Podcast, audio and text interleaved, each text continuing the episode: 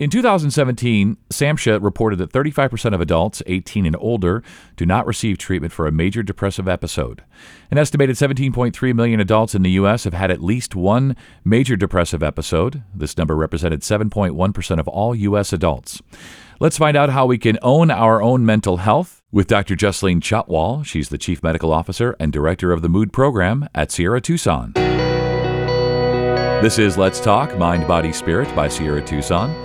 Sierra Tucson ranked number one Best Addiction Treatment Centers two thousand twenty in Arizona by Newsweek. I'm Scott Webb. Doctor, can you provide a quick overview of what constitutes a mood disorder and what anxiety issues are presenting right now? So mood disorders is a pretty broad category. It essentially encompasses anything that affects how you're feeling in the moment. So it can be feeling sad and depressed, uh, which typically, you know, sadness and depression is different. Sadness is typically related to a situation. Depression can be more of an overarching theme where for weeks at end, uh, a person can feel not really enjoying themselves, not being able to feel joy, feeling that sadness, but present sort of throughout the day. But then also mood disorders can constitute the opposite, which is partly another condition called bipolar disorder. It can constitute to some degree anxiety disorders as well, because they make our mood anxious. And then also sometimes some specific types of trauma disorders can be thrown under the broader umbrella of mood disorder, because when we face really hard situations in our life, we do have an impact on our mood and how we present in the world and how we experience the world. And so all of these various different elements, and which would be considered different even diagnoses by clinicians and physicians such as myself, uh, can all fall under the broader umbrella of a mood disorder. What anxiety issues are presenting right now? Like, what are you seeing? Yeah, this has been quite the challenging year. Uh, and, you know, taking that into context, there is a lot of different types of anxieties that people have. There's been the recent election and stress around that. There is worry about anxiety related to COVID, our health status, the ability to really live our lives like we've been used to. So here at Sierra Tucson, we've been noticing a lot of individuals who previously knew that they had some struggle with anxiety, but noticing that it's starting to affect their day-to-day lives. So that can be a generalized anxiety picture, which is that people feel worried and Um, tend to ruminate on just about everything that comes up in the day. So things that previously seemed pretty doable may seem like they're very hard to get through now. Uh, we're also seeing an increase in panic disorders or symptoms of panic, where individuals can have just a very intense episode of anxiety, which lasts typically a few minutes to about ten to fifteen minutes, and can make it so that, you know, you're in the middle of this market or you're in a grocery store and you have a panic attack and you might feel like you're about to have a heart attack and you might die. That's the type of intense feeling a panic attack and a panic disorder can bring. Um, so we're seeing those. We're also noticing that people who previously had uh, trauma-related symptoms, you know, they've been through the death of a loved one or been through some traumatic abuse um, and neglect-type situations earlier in their life, and we're coping with it well. So we're also seeing increased anxiety in those individuals where this additional trauma of twenty twenty has just added on more than that person can work through at this time. When we talk about diagnosis, how are individuals diagnosed, and are you seeing an increase as well in people struggling with mood issues? Diagnoses usually come about in psychiatry or mental health when something gets, you know, any sort of symptom becomes to the level or rises to the level where it starts impacting your day-to-day life. So it could be, like I was saying earlier, that somebody deals with some low-grade anxiety that comes up in a situational way when they have exams or when they have a relational kind of stressor, like an argument with their spouse. However, once it gets to the place that it starts impacting day-to-day life and it's not just a short-lived experience, that is when it can rise to the occasion of being called a disorder. Um, and personally, sometimes I cringe at the word because it almost makes it seem like, oh, there's something wrong with you.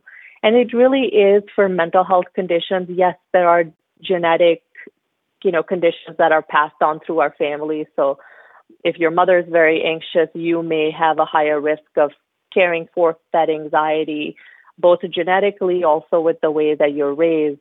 But sometimes that the disorder can make it seem like, oh, now this sits squarely in my lap. There's something wrong with me that I need to go get fixed.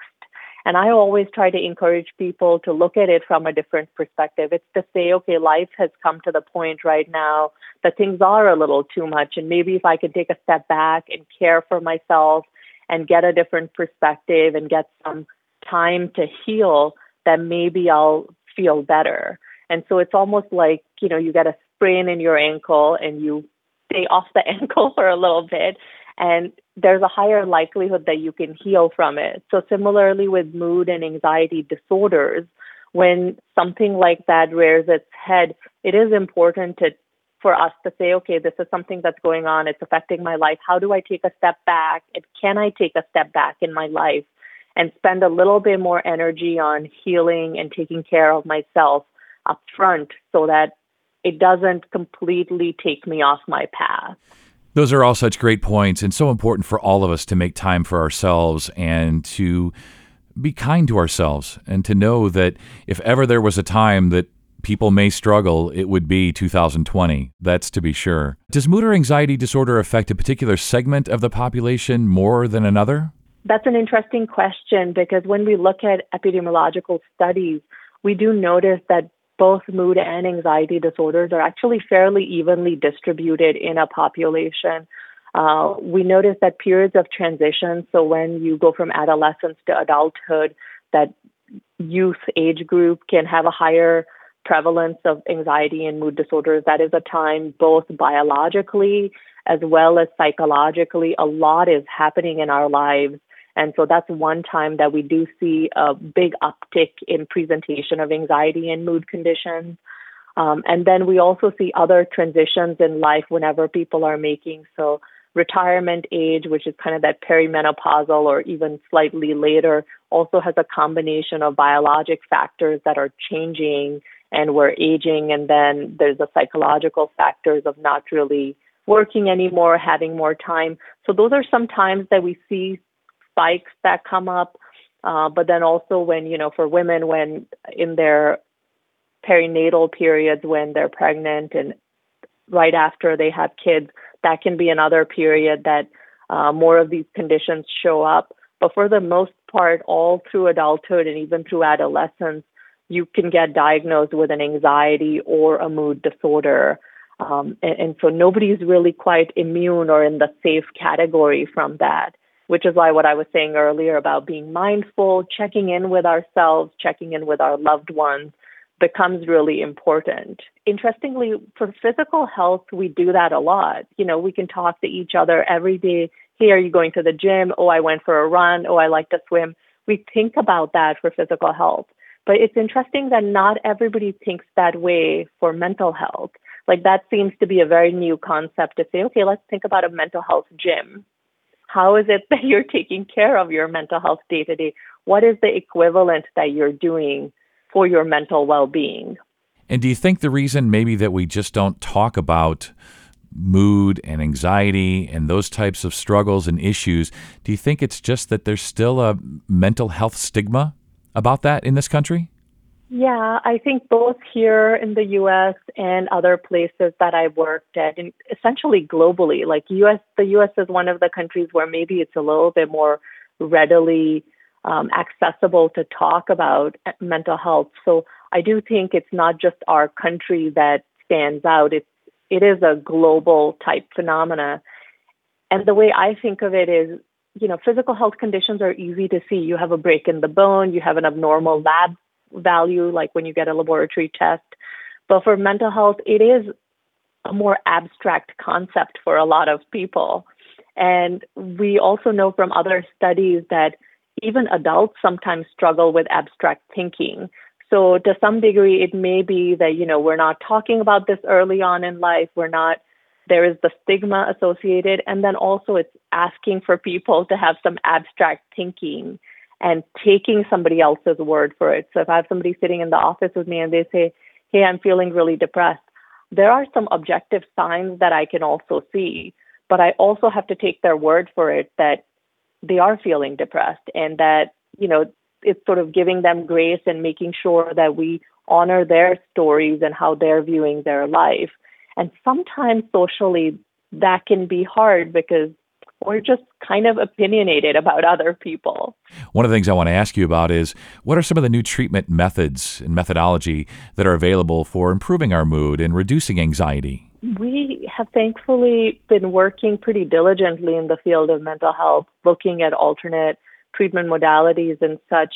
And even though there's nothing that's, say, cutting edge or brand new or very different than before, we have over time expanded the overall number of modalities. Like over the last um, couple of years, we've been able to approve ketamine, which is used to be used as an anesthetic and then also kind of a party drug, but it's been studied in a different way and in a controlled manner to be used for depression. And that's gotten F D A approval recently. Uh, we're also looking at more creative and different ways of stimulating brain regions, so doing neurostimulation, such that we can activate areas of the brain that are seen to be um, have slowed activity in depressed individuals, and then also start to try to modulate areas um, in the more primitive emotion centers, which tend to be overactive in individuals with anxiety as well as Uh, ruminative type of depression. So through transcranial magnetic stimulation, which is a form of neuromodulation, through some studies on bioneural feedback. Uh, so there are additive things that we're being able to do. And then one of the things that I find really interesting is that we are being able to do even those smaller studies on looking at what layered treatment looks like. So it could be doing some of the things that are considered pretty broad-based popular knowledge and then adding things that are considered integrative or previously would fall under the category of holistic medicine. So everybody's always heard about using light boxes, using light therapy. And so now we here in our work at Sierra Tucson in the Mood Disorders Program are trying to see how it would work when we have individuals not only using the medications and then adding neurostimulation, but maybe also adding all these integrative modalities in more evidence-based ways. And so I think I'm fairly excited about our capability in helping individuals uh, by using creative mixtures of treatment modalities.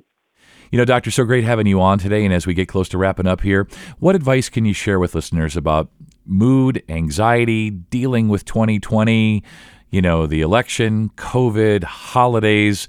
No pressure here, but what can you tell listeners? What advice can you give us? I'd like to say to anybody who's listening today that trust yourself.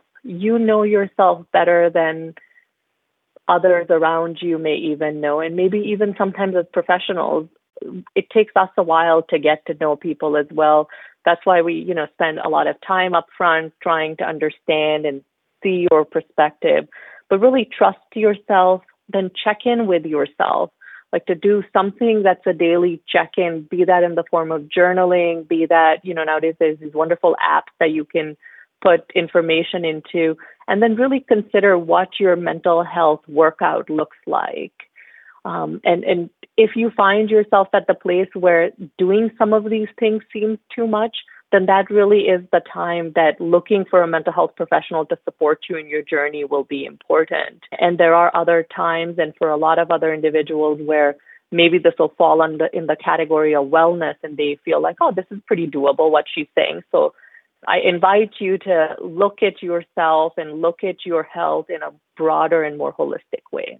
That's great and a great way to finish. And I love your idea earlier about a mental health gym. Doctor, so great having you on, your expertise, your compassion, your excitement over new additive modalities. Thank you so much, and you stay well. Uh, thank you, Scott. Thank you for having me, and you have a wonderful day as well. Call eight hundred, eight four two, four four eight seven or go to sierra tucson dot com for more information. Sierra Tucson, where change begins. And if you found this podcast helpful, please share it on your social channels and check out the full podcast library for topics of interest to you. This is Let's Talk Mind, Body, Spirit from Sierra Tucson. I'm Scott Webb. Stay well.